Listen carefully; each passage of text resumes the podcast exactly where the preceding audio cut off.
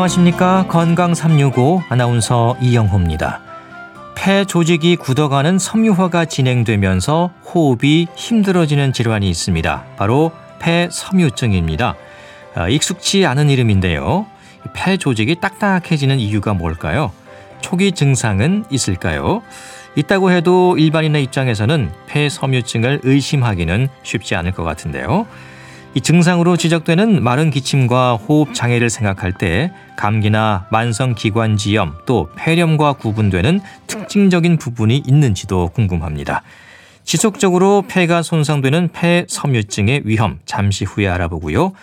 이 소화에 불편을 느끼는 분들 또 많으시죠? 특히 노인들의 소화 장애에 대해서도 살펴보겠습니다. 건강 365 수화진의 고요한 밤 거룩한 밤 들으면서 시작하겠습니다. KBS 라디오 건강 365 함께하고 계십니다. 천식을 비롯해서 호흡기 질환의 유병률이 계속 늘고 있는데요. 폐 조직이 딱딱하게 굳으면서 호흡에 장애를 주는 폐섬유증의 위험 역시 증가하고 있다는 지적입니다. 이 폐에 염증이 생겼다가 없어지는 걸 반복하면서 폐 조직이 점점 딱딱하게 굳어가는 병, 주로 마른 기침과 호흡이 힘들어지는 증상이 나타난다고 하는데요. 폐섬유증이 생기는 이유가 뭘까요? 가톨릭대 부천성모병원 호흡기 내과 김용현 교수와 함께하겠습니다. 교수님 안녕하십니까? 예, 예, 안녕하세요. 예, 네. 김용현입니다. 예. 자, 그 얼마 전에 한 유명인이 폐섬유증으로 치료 중이라는 소식이 전해지면서 많은 분들이 또 관심을 갖기도 했어요. 그 해마다 폐섬유증으로 진단되는 분들이 늘고 있다면서요?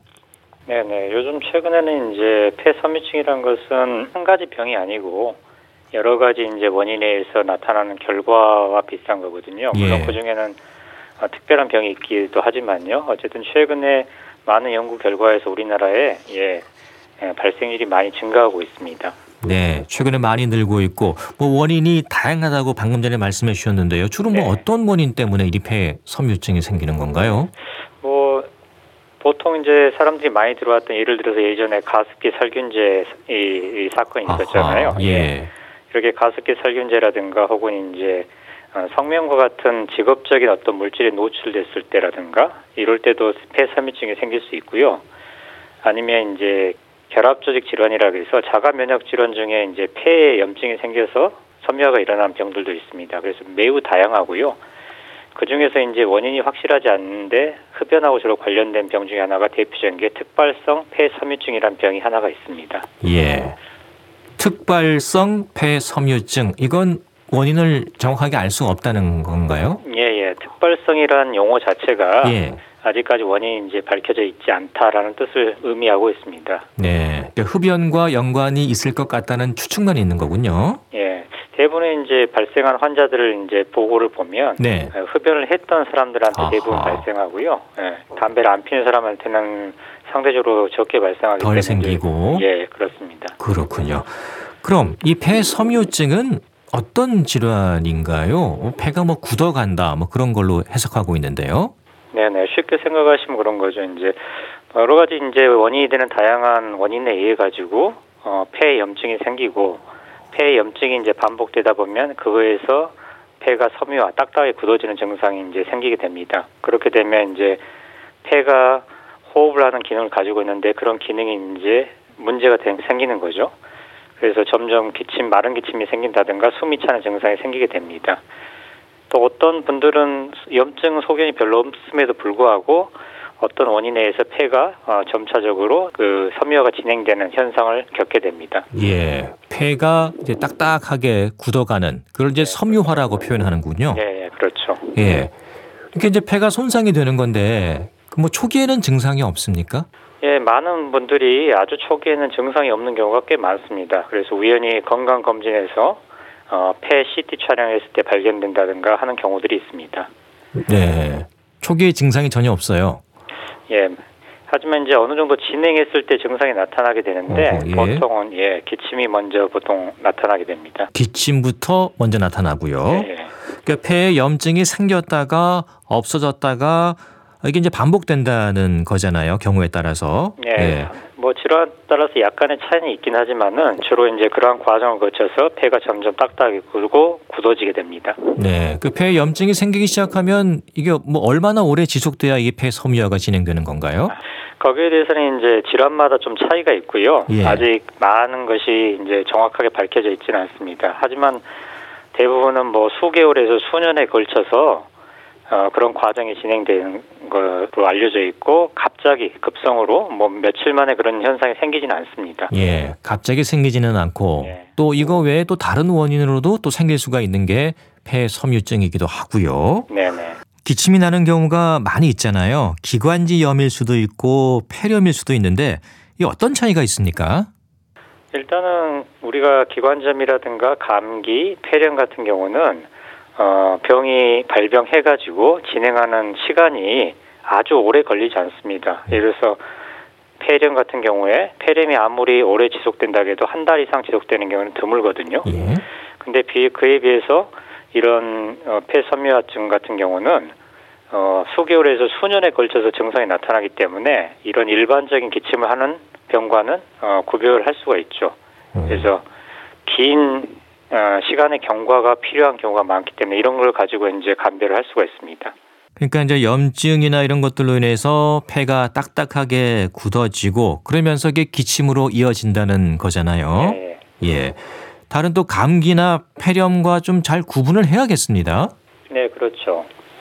사실 기침은 다른 폐렴이라든가 다른 폐질환에서도 굉장히 많이 아, 발생하는 증상입니다. 하지만 이제 폐렴 같이나 감기 같은 경우는 기침이 오래 지속되어도 한 달이나 두 달 이상 지속되는 경우는 굉장히 드뭅니다.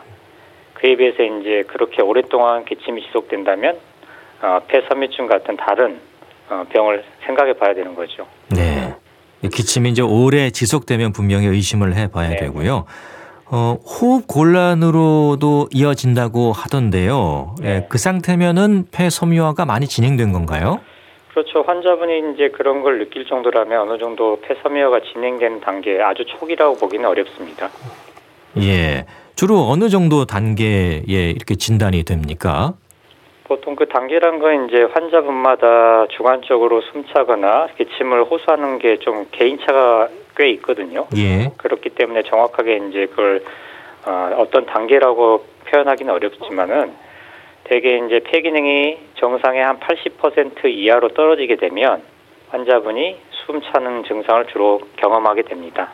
네, 80% 정도. 예. 어, 건강 검진할 때도 이렇게 호흡기 검사를 하잖아요. 숨을 네네. 이제 크게 들이쉬고 내뱉는 검사도 했었는데 이런 것들로도 진단이 가능한가요? 예, 어느 정도 진행이 된 경우에는 이런 폐 기능 검사를 통해서 폐 기능이 떨어져 있다는 걸 알 수 있기 때문에 예, 진단을 도움이 될 수가 있습니다. 네. 입술이 파랗게 되는 청색증 또 손가락 끝이 동그랗게 어, 변하기도 한다고 하던데 이런 경우도 생길 수 있습니까?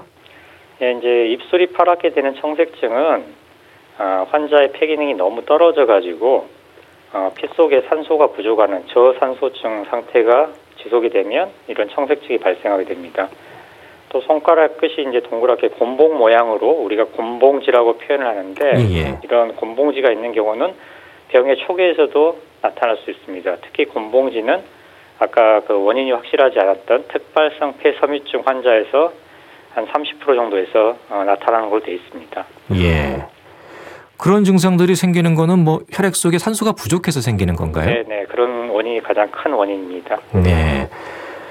자, 이 폐 섬유증 참 위험할 것 같기도 하고 또 참 이 의심을 하기가 쉽지 않을 것 같다는 생각도 듭니다. 방치되는 경우도 있을 것 같은데요. 예, 상당히 진행될 때까지도 이제 환자 본인이 병원을 찾지 않고 증상을 그냥 가벼운 걸로 지나가는 경우들이 있어요. 그렇다 보니까 이제 많이 진행돼서 진단되는 경우들도 있습니다. 네. 그 모르고 계속 버티는 경우도 있는 것 같아요. 네. 어, 폐섬유증은 완치가 아니라 관리해야 하는 질환이다. 이런 말도 있던데요. 예, 아직까지는 일단 섬유화가 진행돼 버리면 완치할 수 있는 약은 없습니다. 그래서 완치의 개념이 아니라 어, 병이 진행하는 것을 늦추는 이런 약제들이 좀 있습니다. 그래서 그런 게 목적이고 아직까지는 완치를 기대할 수 없습니다. 네. 완치는 불가능한 거고요. 네. 어, 그게 이제 폐 섬유화되는 그 과정을 좀 늦추는 약들은 나와 있습니까? 그럼? 네, 그렇습니다. 네. 그 아까 이제 원인이 많다고 하셨잖아요. 네. 뭐 염증에 의한 것일 수도 있고 또 원인을 알 수 없는 경우도 있고 그런 원인에 따라서 치료 방법이 좀 달라질 수 있습니까? 네, 그렇습니다. 그 일단은 원인이 되는 질환을 정확하게 진단하는 게 중요하고 예. 만약 염증이 주로 심한 경우에는 염증을 가라앉히는 종류의 약물을 사용하게 되고요. 근데 일단 염증이 지나가고 섬유화가 더 많이 진행된 경우에는 이런 염증 치료제가 별로 도움이 되지 않습니다. 그래서 이럴 때는 항섬유제라고 하는 어, 특별한 약물들이 있습니다. 예. 그래서 현재 우리나라에는 어, 퍼페니돈이라는 약과 닌텐다닙이라는 약이 이제 나와 있는데 이러한 약물을 사용하게 됩니다. 예. 그나마 좀 약이 있다니 다행이긴 한데 그래도 이 약이 좀 뭐 부작용이나 어떤 뭐 다른 합병증의 위험은 없나요? 어, 현재까지 이제 아주 큰 어, 문제를 일으키는 부작용은 없지만 예. 어, 약마다 그 고유의 특징적인 부작용들이 있습니다. 예를 들어서 아까 설명드렸던 퍼페니돈 같은 약제는 특히 이제 이 입맛을 식욕을 떨어뜨려 가지고 식사량에 준다든가 아니면 소화기 장애 같은 게 자주 나타납니다. 또 햇빛을 이렇게 받았을 때 햇빛에서 나타나는 광과민이라는 피부에 발진이 생기거나 가려움증이 생기는 이런 부작용들도 있고 닌텐다임이라는 약은 어, 설사 같은 게 특히 자주 일어납니다. 네. 그래서 완벽하게 부작용이 없다고는 할 수 없지만은 부작용보다 이제 효과 면이 더 크기 때문에 어, 이런 걸 이제 감안해서 약물을 어, 결정하고 치료하게 되는 겁니다. 네. 부작용을 두려워할 정도는 아니다라는 말씀이시고요. 네. 건강 검진하면 이제 이 액선 촬영 검사를 많이 하잖아요. 흉부선. 예. 이 액선 검사만으로는 진단이 어렵습니까? 예, 보통 조기 진단은 어렵습니다. 왜냐하면 어, 초기에는 굉장히 그 변화가 미미해가지고 엑스레이 상으로는 거의 정상으로 보이고요. 그래서 보통 고해상도 폐 CT 촬영이 필요합니다. 예. 폐 CT 촬영하면은 감별이 가능한가요? 예, 대부분 경우에 CT가 가장 도움이 되고 만약 CT에서 이제 의심이 된다 이러한 질환들이 의심이 된다면 그 다음에 이제 여러 가지 다양한 확진을 위한 검사들이 있습니다. 예. 폐 조직 검사도 있다고 하던데요. 어떻게 하는 건가요? 예, 예. 폐 조직 검사는 말 그대로 이제 전신 마취를 하시고 물론 전신 마취를 안 하는 경우도 있지만요. 이렇게 수술적인 방법을 통해서 폐의 일부를 떼어내는 겁니다. 어, 일종의 수술이죠. 그래서 조직 검사를 할 수가 있습니다. 하지만 네. 요즘은 이제 흉곽경이란 내시경을 통해서 검사를 하기 때문에 어, 상당히 안전하고 어, 빠르게 수술을 할 수 있습니다. 그럼 어떤 방법으로 그걸 떼어내는 건가요? 그 갈비뼈 사이에 어, 저희 조그만 구멍을 내고 그 안으로 이제 내시경을 집어넣습니다. 음. 그래서 내시경 하에서 보면서 폐의 일부를 아주 조그만 일부를 떼어내는 방식으로 수술을 합니다. 그래서 네. 비교적 회복도 빠르고요. 예. 네. 그런 방법을 통해서 폐의 조직을 떼어내면 정확한 판별을 할 수 있다는 거군요. 네. 예. 원래 폐가 좀 이렇게 말랑말랑한가요? 어떻습니까? 아, 실제로 이제 수술할 때 보면 이제 굉장히 부드럽고 말랑말랑한 말랑말랑해요. 예. 어허, 예. 그게 굳어지면 뭐 얼마나 딱딱해지는 겁니까? 실제로 이 수술하시는 선생님들이 이렇게 저 손으로 만져봤을 때 예. 굉장히 이렇게 눌러지지 않을 정도로 이 정도로 딱딱해지기도 합니다. 네. 거의 손을 눌러도 예, 예. 뭐 딱딱해서 거의 손이 들어가지 않을 정도로. 예, 예. 오호. 폐뿐만이 아니고 인체 내에 장기가 손상되면은 다 되돌릴 수가 없는 겁니까? 방법이 없는 건가요? 아, 대부분의 경우에 특히 섬유화가 된 경우는 우리가 간 경화라는 게 잘 알려져 있잖아요. 예. 이런 경우도 마찬가지지만 일단 섬유화가 일어나면 이 섬유화된 부분은 다시 원상 복귀시키는 건 대부분 불가능합니다. 음, 그러니까 어렵고. 어려운 거죠. 예. 예. 간 경화는 좀 많이 들어봤거든요. 예, 간 경화도 간이 딱딱해지는 거 아닙니까? 네, 맞습니다. 네. 그 간 경화하고 이 폐 섬유화하고도 뭐, 뭐 형태상으로는 비슷한 건가요? 어떻습니까? 그렇죠. 원리나 기본적인 이제 변화는 비슷한 거라고 봐야 되겠죠. 예. 예. 경화된다, 네. 섬유화된다. 이제 네. 표현의 차이일 뿐 증상은 좀 비슷하다 이렇게 볼 수도 예, 있겠네요. 기본적인 예. 혹시 뭐 폐를 이식한다거나 그런 방법은 없습니까? 예, 폐 이식이 아주 중요한 치료법입니다. 아 있어요. 예. 예. 특발성 폐섬유증이나 아니면 다른 원인에 의해서 폐가 섬유화됐을 때 어, 약물 치료를 해가지고 더 이상 효과가 없다고 판단되면 마지막 방법은 폐 이식입니다. 현재 우리나라에서 이제 하는 폐 이식의 한 70% 정도는 사실 이런 폐 섬유화증 환자들의 이 대상이 됩니다. 가장 많이 이루어지는 환자 그룹입니다. 네. 그럼 장기 기증이 있어야 하는 거잖아요. 그렇죠. 예. 그 기증과 그 이식 받는 절차는 어떻게 이루어지나요? 사실 이제 간단하게 설명드리기는 굉장히 복잡하고요. 일단은 폐 이식이 필요하다고 판단되면 거기에 대한 기본적인 검사를 한 다음에 적절한 수술의 대상자로 판단이 되면 예, 장기 이식 센터에 어, 등록을 하게 됩니다. 예. 네, 등록을 해가지고 그 환자분의 우선순위가 있거든요. 우선순위를 결정하는 여러 가지 이제 기준들이 있습니다. 그래서 그런 기준에 의해서 대기자 명단에 올라가게 되고 어, 장기를 공유할 수 있는 그런 상황이 생기면 연락이 가는 거죠. 예. 그래서 그 순서대로 폐이식이 이루어지게 됩니다. 아, 그럼 이제 불의의 사고를 당하신 분이나 그런 분들의 장기를 받는 건가요? 네, 그렇죠. 대부분 그렇다고 봐야 되겠죠. 아하, 그렇군요. 수술 과정은 어떻습니까? 이게 만만치 않은 수술일 것 같은데요. 예, 폐이식은 뭐 알려져 있다시피 굉장히 이제 어려운 수술 중에 하나고요. 예. 아, 실제로 수술을 하고 나서도 수많은 여러 가지 이제 문제들이 발생하는 경우가 꽤 많습니다. 그래서 폐이식을 하고 나서 수술을 하고 나서도 수술을 하고 나서 회복하는 과정까지 상당한 시간이 걸리고요. 몇 개월 동안에. 그렇기 때문에 여러 가지 어려움을 가지고 있는 게 사실입니다. 네. 수술은 얼마나 걸립니까? 수술은 뭐 폐를 한 개를 하느냐 혹은 두 개를 하느냐 혹은 심장과 폐를 동시에 이식하는 경우도 있거든요. 예. 그래서 최소한 8시간에서 10시간 이상의 어이구. 큰 수술인 경우가 많습니다. 예. 이런 폐 장기 이식을 받게 되면 그럼 건강을 회복하는 성공률은 얼마나 됩니까?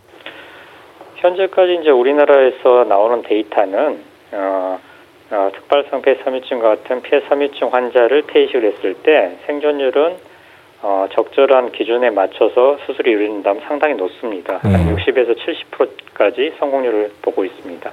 예. 그럼 폐 이식을 할 정도면은 폐가 거의 정상 기능을 하지 못하는 상황까지 가게 되면 고려할 수 있겠네요. 그렇죠. 예. 예. 폐 섬유증이라는 병은 사실 진단 받으면 전체 환자의 한 50% 가까이가 4년 내지 5년 안에 아, 사망을 하시거든요. 예. 특히 특발성 폐섬유증의 경우는 그렇습니다. 그렇기 때문에 결국은 폐 이식이 중요한 음, 부분을 차지하게 됩니다. 치료에서. 예. 자, 이 폐섬유증으로 진단받은 분들은 이제 진행을 늦추는 치료제를 통해서 또 치료를 네. 받고요. 평소에 일상생활하면서 조심해야 할 부분들도 있겠어요. 예. 일단은 그 담배 흡연이 상당히 안 좋은 영향을 미치는 걸로 알려져 있기 때문에 이 진단 받으신 분들은 담배를 끊으셔야 될 것 같고요. 음. 그다음에 이제 어떤 공해에 대한 노출이라든가 어, 직업적인 어떤 분진이라든가 이런 것에 대한 노출 이런 걸 좀 피하셔야 됩니다. 그다음에 네. 또 하나는 폐섬유증 있는 분들이 일반 폐섬유증이 없는 분들에 비해서 폐암의 발생률이 굉장히 높습니다. 그래서 중간중간에 폐암이 생기는지 이런 것도 계속 모니터링 해야 되는 게 중요합니다. 그러니까 폐섬유증이 폐암으로도 이어질 확률이 높다는 거군요. 예, 예, 발생이 높습니다. 예. 그러면은 폐렴이 폐섬유증으로 이어지는 경우는 없습니까? 예, 엄밀한 의미에서 폐렴은 일반인들이 생각하는 세균성 폐렴인데 이런 폐렴은 폐섬유증으로 어, 발전하지는 않습니다. 음, 그렇군요. 폐렴하고 폐섬유증하고는 좀 무관하다는 예, 거고요. 예, 예. 아하, 전혀 예. 다른 질환이죠. 완전 다른 거고요. 예. 아무튼 평소에 이 폐 건강을 잘 유지하기 위해서 흡연은 너무나 당연한 거고요. 예, 예. 직업적인 특성들도 잘 살펴봐야 되겠고요. 네, 네. 뭐 다른 또 평소에 주의해야 할 점들 혹시 있을까요? 일단은 건강 검진이 우리나라에서는 가장 중요하다고 생각이 되고 네. 다른 외국에 비해서 저희들이 일찍 조기 발견이 되거든요. 폐섬유증 환자분들이 네. 이런 이유가 건강 검진을 자주 하는 그런 패턴 때문입니다. 그렇기 때문에 평소 흡연을 했다든가 아니면 담배를 끊었더라도 과거에 담배를 피셨거나 위험 요인이 될 만한 환경에서 작업을 하셨다든가 직업을 가지신 분들은 어, 건강 검진을 정기적으로 하시는 것이 가장 중요할 것 같습니다. 네, 특히 이제 CT 촬영을 한번 고려하시는 것도 괜찮겠습니다. 네, 그렇죠. 예. 네, 자 도움 말씀은 여기까지 듣겠습니다. 감사합니다. 예, 예, 감사합니다. 예. 네, 가톨릭대 부천 성모병원 호흡기 내과 김용현 교수였습니다. KBS 라디오 건강 365 함께하고 계십니다. 김현철의 크리스마스에는 축복을 듣고 계속 이어가겠습니다.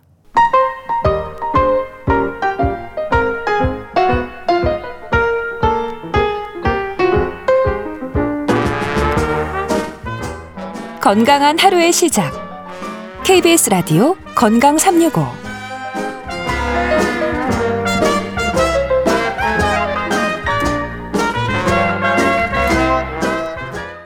KBS 라디오 건강 365 함께하고 계십니다. 옛날엔 안 그랬는데 나이 드니까 먹고 싶은 것도 없고 먹어봐야 소화도 안 되고 늘 뭔가 더부룩하고 속이 편치 않다는 말씀 많이 하십니다. 어르신들이 자주 하는 얘기죠.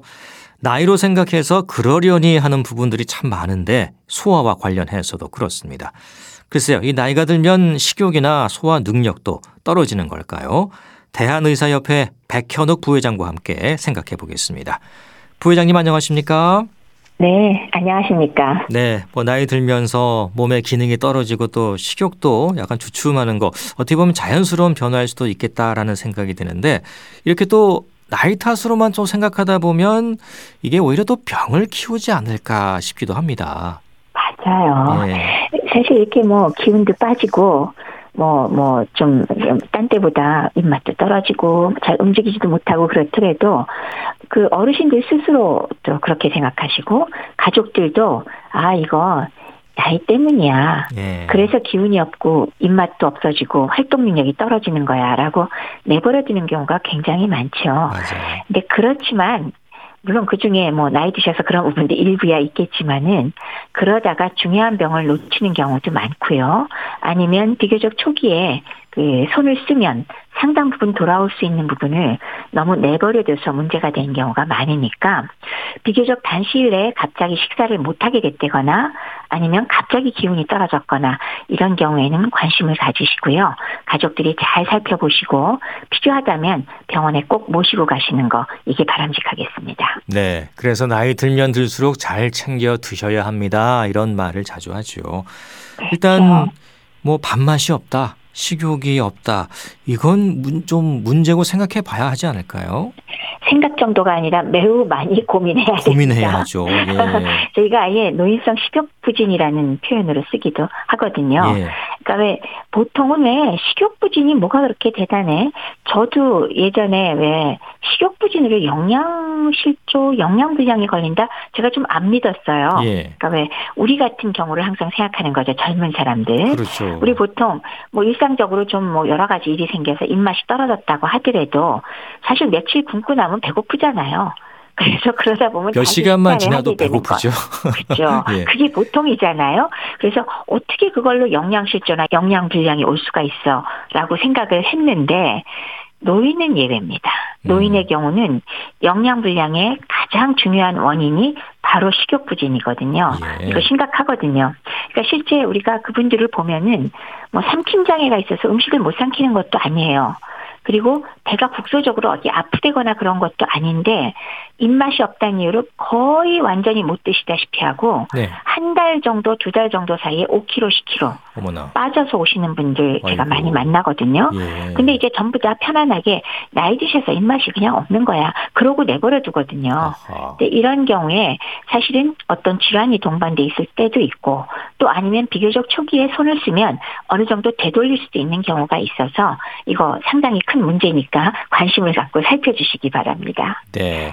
이 어르신들이 오랜 시간 입맛이 없고 식욕이 떨어지는 건 뭔가 좀 변화가 있다는 거겠죠. 그렇죠. 예. 그냥 노인성 식욕부진이라고 부르는 그런 쪽에 속하기도 하고요. 음. 그래서 그걸로 인해서 영양 불량이 와서 노인성 전신 소모가 되니까 카케시아라고 부르는 아주 피골이 상접한 모습으로 바뀌는 거 이런 심각한 쪽으로 가기도 하고 또 그게 그럴 경우에 원인은 보통 노화로 인한 만성염증이 원인이라고 생각을 하는데 아, 예. 물론 그것 외에도 기저질환으로 암이나 다른 병이 생겨서 그럴 수도 있으니까요. 아이고. 꼭 관심을 가져주시기 바랍니다. 큰 병일 수도 있다는 거잖아요. 그렇죠. 예. 네.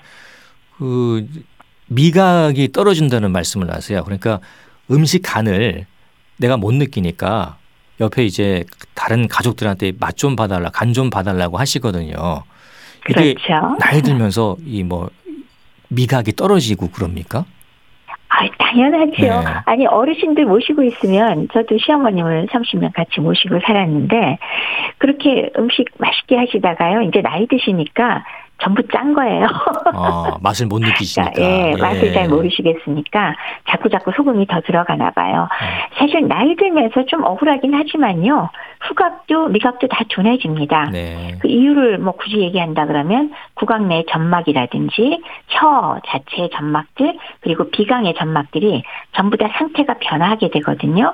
그게 이제 첫 번째 원인이라서 예를 들면 냄새 맡는 수용기도 퇴화가 돼서 냄새를 잘 못 맡고 혀에 있는 맛을 느끼는 미래가 감소하면서 당연히 미각이 둔해지는 거죠.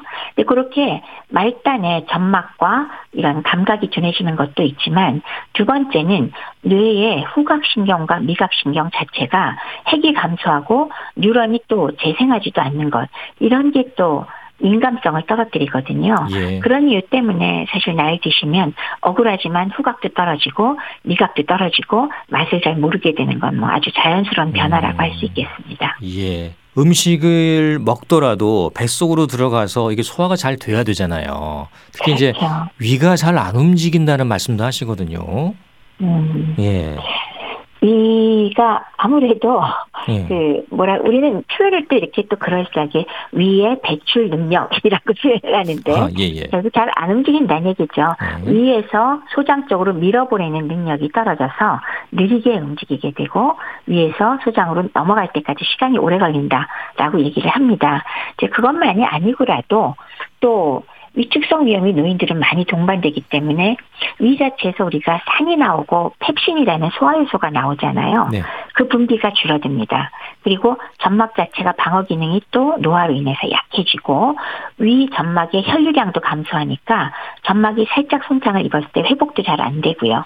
그러니까 소화장애가 동반되기 쉬운 상태가 된 상태에서 위의 운동성이 떨어지면서 배출 능력이 떨어지니까 조금만 먹어도 배가 부르고 어, 그렇기 때문에 더 이상 먹고 싶지가 않고 이런 일들이 벌어지는 거죠. 네. 그러다 보니까 좀 뭔가를 자주 드시는 것도 있는 것 같아요. 예. 그렇죠. 조금만 드셔도 배가 부르니까 그냥 딱 멈췄는데 사실은 제대로 안 드셨잖아요. 네. 그럼 헛헛하지요. 또 배가 고프고 그래서 또 드실라 그러면 조금 먹었을 때 또 다시 배불러서 못 드시고 예. 그러니까 좀 만족도랄까 포만감은 굉장히 떨어지고 그리고 이제 아무래도 살도 빠지기 쉽고 그런 쪽으로 가기가 쉽습니다. 네.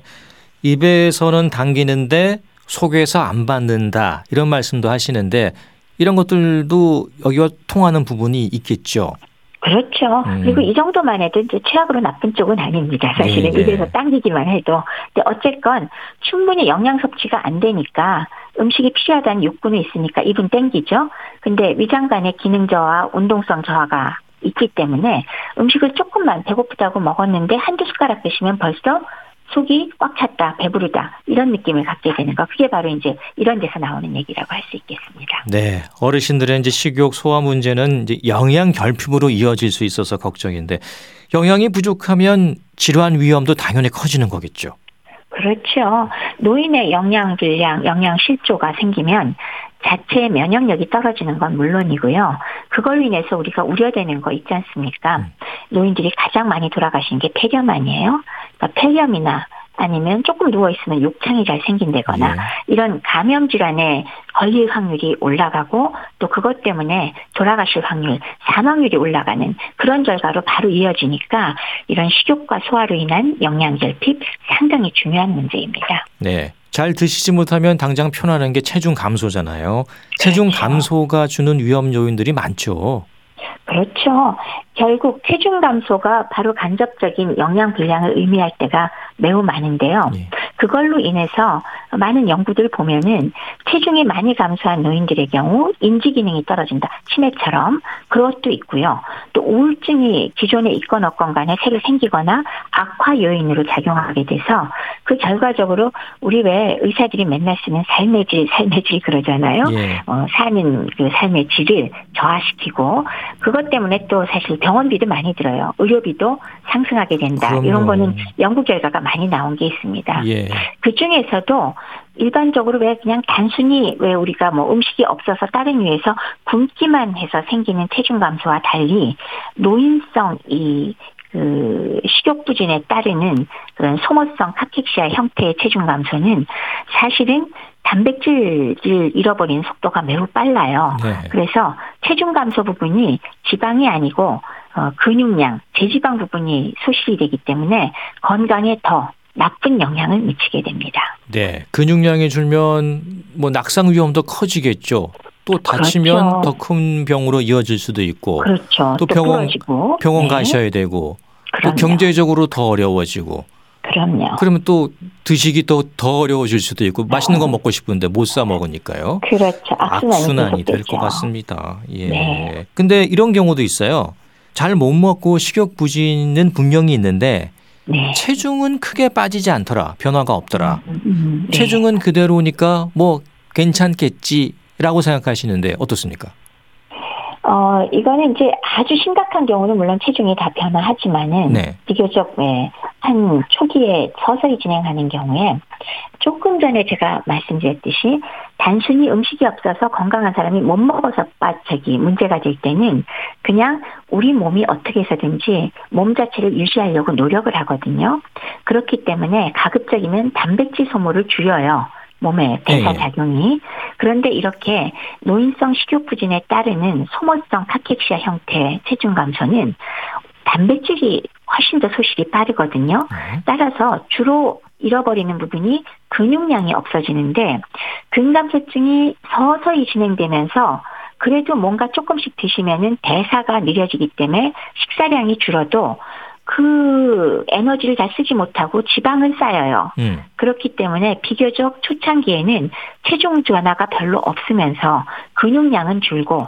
지방으로 취한돼 있는 경우가 사실 있기는 있습니다. 그래서 그런 거를 일종의 우리가 뭐 왜 비만이 아주 뚱뚱한 비만은 아니지만 이렇게 마른 비만이란 표현을 쓰는 거하고도 약간은 겹치는 부분이 있습니다. 물론 노인에 다 일치하는 건 아니지만 마른 비만이라고 얘기하는 분들이 사실은 말라 있으나 체지방의 구성 성분이 매우 클 때 우리가 마른 비만이란 말을 쓰기도 하거든요. 예. 그런 형태로 나올 수가 있습니다. 예. 그러니까 체중의 변화가 없어도 근력이 약해질 수 있다는 거잖아요. 그렇죠. 예. 체성분의 구성 성분이 바뀌어서 지방은 늘고 근육량이 줄어드는 경우죠. 그렇기 때문에 체중이 똑같아도 구성비가 완전히 바뀌어서 근육량이 확 줄어드는 경우, 그러니까 근력이 약화가 될 수가 있죠. 예. 몸은 체중은 그대로인데 몸의 구성 자체가 바뀌는 거니까요. 예. 그렇죠. 근력이 충분히 유지돼야 하는데 그게 네. 줄어들고 다른 게 네. 오히려 늘어나면 몸무게는 음. 변화는 없지만 건강은 더 안 좋아질 수 있고요. 맞습니다. 아, 이런 부분들도 유심히 살펴야겠습니다. 어, 노인들의 식욕과 관련해서 뭐 영양 평가라든지 미리 확인할 수 있는 방법은 없을까요? 네. 뭐 병원에 가면야 뭐 전문가들이 열심히 평가하니까 그거는 병원에서 하라고 하고 예. 결국은 우리가 옆에 모시고 있는 어른 어르신들이 영양 문제가 생기는 게 아닌가 하고 쉽게 볼 수 있는 거 요거는 우리가 요령이 있죠. 그렇죠. 가장 쉬운 방법은 첫 번째 체중 감소 여부를 확인하는 게 가장 중요합니다. 네. 체중이 가령 내 몸무게의 뭐5% 이상 빠졌다. 이거는 분명히 문제가 있는 거니까 아 영양 문제 있을 가능성이 있다고 딱 들여다 보셔야 되고요. 네. 두 번째는 대부분이 식사를 못해서 온다고 제가 말씀을 드렸어요. 그래서 우리가 식사를 할 수 없는 상태의 증상들이 네 가지가 있습니다. 하나는 구역질이 날 때 밥을 못 먹겠죠. 예. 그다음에 지속적으로 토하거나 그래도 밥을 못 먹겠죠. 네. 설사가 심해도 식사를 제대로 못 할 거고요. 그리고 네 번째가 식욕 부진 이렇게 네 가지 증상인데 사실 젊은 사람들의 경우 우리가 영양 찾을 때 앞에 세 가지가 훨씬 더 흔합니다. 예. 토하거나 구역질 나거나 설사. 맞습니다. 근데 앞서 제가 잠깐 말씀드렸지만은 노인의 경우 밥을 못 드시는 가장 중요한 이유는 식욕 부진이다. 그리고 그 것이 굉장히 심각할 수 있다는 겁니다. 네, 크게 이제 네 가지를 살펴봐야 하는데 구역질, 그렇죠. 구토, 설사, 식욕 부진. 특히 어르신들은 요 식욕 부진 부분을 잘 그렇죠. 살펴야 한다는 예, 말씀이시고요. 체중 감소와 식욕 부진 이렇게 체중 살펴보시면 감소까지 되겠습니다. 해서 잘 주변에서 잘 봐야겠습니다. 특히 그렇죠. 가족들 네, 잘 네. 살피시고요. 어, 특히 이제 어르신들은 단백질 섭취를 강조합니다. 예, 그만큼 이 근육과 관련해서 중요하다는 거겠죠. 그렇죠. 음. 우리가 근감소증이라고 부르잖아요. 근육만 자꾸 없어지는 거. 근감소증이 동반되면은 뭐 최근에 연구가 굉장히 많이 나왔는데 이 폐렴이라든지 감염 질환 이런 것에 걸리는 이환율 그리고 사망률 돌아가실 확률이 상당히 증가합니다. 따라서 근감소증이 아주 심하게 진행되는 걸 그래도 어느 정도 막아주기 위해서는 두 가지를 해야 되거든요. 예. 하나는 적절한 근력 운동을 해서 근육을 계속 써줘야지 근육이 유지가 되고요. 네. 그다음에 두 번째는 근육을 끊임없이 만들어내려면 재료가 있어야 되거든요. 그렇죠. 그렇죠. 그래서 바로 그 재료 측면에서 단백질 섭취가 충분해야 근육을 그나마 유지할 수 있어야 된다. 그래서 강조할 수밖에 없고요. 이 단백질이 사실은 젊은 사람들의 권장량보다도 우리가 소위 권장량에 있어서 조금 더 많아요. 노인들한테는. 예. 실제는 잘 드시지 애들 조금 많으니까 죄송스럽기는 하지만 네네. 오히려 젊은 사람은 자신의 체중 킬로그램당 1g 내지는 0.8g 오히려 적게 드셔도 되거든요. 예. 그러니까 하루에 드시는 양이. 근데 노인의 경우는 오히려 저희가 1g을 넘어서 체중 킬로그램당 1.2g까지 권하고 있습니다. 그만큼 단백질 섭취를 강조하는 겁니다. 아, 어르신들이 이제 어, 손주나 자녀들 고기 하나 더 먹으라고 챙겨주시는데 그럴 게 아니라는 거네요. 오히려 그렇죠. 젊은 사람들은 좀 줄여야 드셔야 될 필요가 있고 예. 어르신들은 그것보다 더 많이 드셔야 된다는 거잖아요. 그렇죠. 당신이 더 많이 드셔야 돼요. 예, 고기 좀 잘 안 드시고 육식을 내가 좀 삼가야겠다 이런 생각 가지는 분들도 계시거든요. 맞습니다. 네. 왜또 한동안 왜 채식 붐도 일었고요. 또 뭐 채식을 하는 분들의 또 장점이 뭐 없지는 않죠. 그런 건 있습니다. 고기를 매우 많이 먹는 사람보다 채식을 하는 분이 좋은 점이 있거든요. 예, 그 근데 그건 매우 많이 먹을 때 얘기고 그 근데 그런 거에 영향을 받아서 고기는 먹으면 안 된다. 라는 생각을 하시는 어르신들 굉장히 많죠. 음, 이 그래서 그분들을 생각을 조금이라도 바꾸게 해드리려고 정말 노력을 많이 해야 되는데 그 사실은 제일 중요한 이유를 말씀을 드린다면 식물성 단백질과 동물성 단백질을 얘기할 때 우리가 왜 단백질이라는 게 아미노산 20개로 이루어져 있잖아요. 네. 그 중에 9개가 필수 아미노산이라고 우리 몸에서 합성이 안 돼요.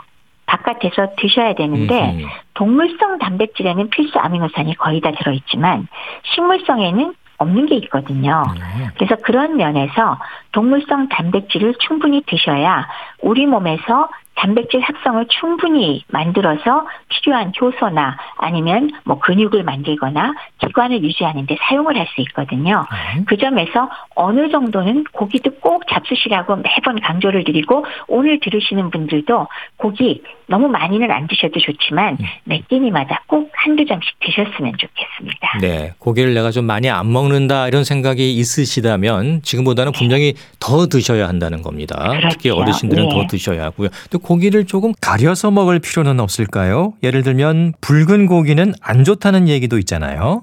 네, 괜찮습니까? 이거는 이제 네. 네, 그 서구에서 연구한 것들은 그러니까 붉은색 고기 그러니까 뭐 소고기나. 돼지고기보다는 음. 네, 그 흰색 살을 흰색 살, 가진 네. 네. 그런 게 뭐 닭고기나 칠면조나 이런 게 조금 더 소위 말해서 왜 그 포화 지방 양이 좀 더 적어 적 포화 지방이 많아서 생기는 질환을 좀 줄이더라. 그런 얘기가 많이 나와 있긴 하지만 저는 사실은 그거 다 무시합니다. 왜냐하면 음. 많은 어르신들을 제가 만나본 결과는 네. 빨간 고기고 하얀 고기고 안 잡수세요. 음, 뭘 먹어야지 뭐 가리죠, 네. 그죠? 예. 그렇죠, 그렇죠. 그 저기 서양에서 나오는 건요. 네. 엄청나게 많은 양을 드시는 분들 갖고 얘기를 하는 거지. 우리나라에서 드시는 그 고기의 양 자체가 많지가 않거든요. 네. 어르신들은 더 적고 전반적으로 평균 잡아도 사실은 그렇게까지 많지를 않아요. 예. 그래서 그런 면에서는 제가 빨갛고 하얗고 간에 어, 항상 제가 말씀드리는 게 그 단백질 섭취를 위해서 하루 세 끼의 단백질을 뭔가를 잡숴 주시라. 근데 이거 쉬운 일은 아니에요. 저만 해도 아침 굉장히 간단히 먹을 때 많거든요. 그렇죠. 그런데 거기에 그 단백질을 꼭 고기로 채울 필요는 없고 우리가 왜 단백질로 꼽는 좋은 성분 네 가지가 있잖아요. 네. 고기류, 그 다음에 계란, 계란, 그리고 예 두부, 두부, 네 생선. 생선. 아, 그렇죠. 생선도 예. 있죠. 맞아요. 요 네 가지 중에 한 가지를 뭐 많이 드시라고도 안 해요. 고기 그럼 한 한 두 점, 음. 혹은 계란 한 개, 음흠. 두부 한 뭐 두세 쪽, 뭐 이런 거 있죠. 생선 한 토막. 요런 거를 끼니 때마다 꼭 드시라고 제가 강조를 해드리거든요. 네. 그래서 뭐 내가 꼭 고기 너무 싫다 그러면 두부라도 꼭 드시라고 제가 말씀을 드리는 게 안 드시는 것보다 훨씬 좋거든요. 예. 그래서 꼭 끼니 때마다 이 네 가지 중에 한 가지를 조금씩이라도 드시는 거, 요거는 좀 기본으로 해주시면 훨씬 건강을 유지하는 데 도움이 되리라고 생각을 합니다. 네. 또 고기값이 좀 만만치 않으니까 아, 비싸서 못 먹어 그러시는데 그럴 때는 그렇죠. 계란, 두부, 두부 계란. 뭐이 네. 정도는 그래도 드실만. 하시거든요. 예. 그럼요, 그럼요. 이거라도 꼭 챙겨 드시고 붉은색 네. 고기, 흰색 고기는 젊은 사람들 따지고 나이 드신 네. 분들은 크게 따지지 말고. 잘 드시는 게 네. 좋다는 말씀이시고요. 예. 네. 오래 꼭꼭 씹어 먹는 것도 중요하잖아요. 이제 치아가 아무래도 부실하니까요. 그래서 죽 같은 걸 드시는 경우도 꽤 있어요. 그건 괜찮을까요? 뭐 내가 좋아하고 음. 단기간 아니 나 오늘은 한번 죽 먹고 싶어. 그거는 아무 문제가 안 됩니다. 근데 만일에 세 끼를 모두 죽으로만 먹는다면 네. 죽 끓여 보셨죠?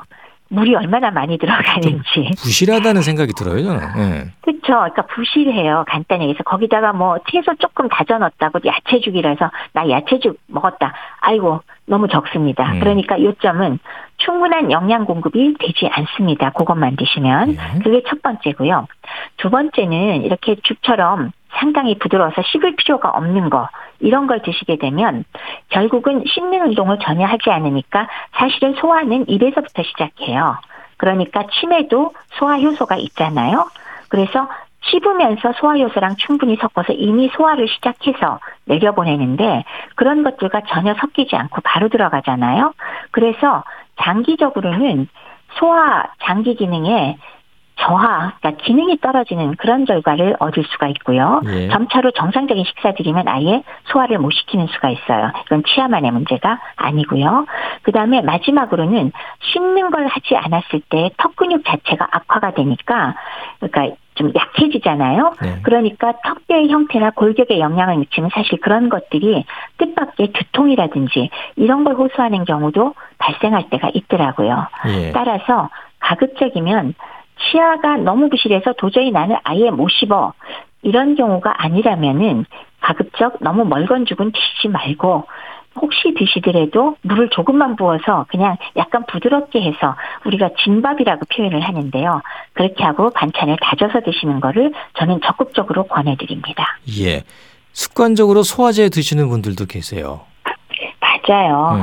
사실 뭐 소화제 자체는 소화 효소제로만 이루어진 것도 있고 또 위장관 운동이 잘 안 되는 분 좀 돕는 그런 것도 있고 그래서 필요할 때 쓰시는 거는 나름 또 괜찮습니다. 근데 그렇게 꼭 필요하다는 느낌이 없는데도 습관적으로 계속 드시면은 역시나 위장관이 좀나일 안 해도 되는구나 하는 그런 것도 일부 있고요. 그 다음에 소화제 중에 위 운동성에 관련된 소화제의 경우는 이 도파민이나 세로토닌 같은 호르몬에 영향을 주거든요. 예. 그래서 그걸로 인해서 오히려 신경계 부작용이 발생하거나 경우에 따라서는 운동성을 너무 늘려갖고 오히려 소화제로 인해서 설사가 생기는 경우도 있으니까 네. 이런 것 염두에 두시고요. 아주 일상적으로 매번 습관적으로 복용하시는 거는 조금 피 하시면 좋겠다. 이거는 예, 제가 예. 바라는 겁니다. 네. 네. 자, 어르신들의 식욕 부진과 소화 장애와 관련해서 오늘 말씀 주셨는데요. 끝으로 어떤 노력을 좀 기울이면 좋을지 뭐 짧게 정리해 주신다면요. 어, 우선은 그냥 정리해서 말씀을 드리면 노인의 식욕 부진 자체는 노화 관련 염증과 관련해서 발생을 한다라는 말씀 다시 한번 강조드리고요. 네. 근데 그렇게 입맛이 없는 분한테 가족들이 아무리 많이 드시라고 음식을 앞에다 쌓아놓는다고 해도 식사를 할 수 없는 건 없는 거거든요. 그렇기 때문에 항상 유의해서 보시고 체중 감소까지 심각하게 동반됐을 때는 바로 병원에서 어느 정도 되돌릴 수 있는 건지 아닌지 판단을 해보시기 바라고요. 근데 상 대적으로는 이렇게 질환에 가까울 정도로 심한 식욕부진 오기 전까지는 노인의 소화기관은 노화가 진행돼서 좀 약해지긴 해도 인체 적응력이 있어서 상당 부분 들어가는 음식을 어느 정도 유지는 할 수 있는데 이게 진짜 나빠지는 여러 가지 이유가 있죠.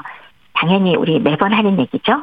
생활 습관입니다. 예. 약물을 너무 많이 드시거나 혹은 술을 드시거나 담배를 아직 태신되거나 아니면 영양 섭취를 아까처럼 저기 고기 한 점도 안 드시거나 편식을 하시거나 제대로 안 드시거나 그리고 운동을 전혀 안 한다거나 이런 것들이 소화기관 역시도 노화를 더욱 앞당길 수 있으니까 생활 습관 면에서 운동하시고 균형 잡힌 식사하시고 네. 그다음에 담배 태지 마시고 술도 가급적 끊어주시면 훨씬 더 건강하게 소화도 잘 되고 어, 좋은 삶을 유지할 수 있을 거라고 생각을 합니다. 네. 주변에서도 많은 관심을 가져야겠습니다. 말씀 잘 들었습니다. 네, 감사합니다. 네. 지금까지 대한의사협회 백현욱 부회장이었습니다. KBS 라디오 건강 365 꾸러기들의 루돌프 사슴코 들으면서 모두 마치겠습니다. 아나운서 이영호였습니다. 고맙습니다.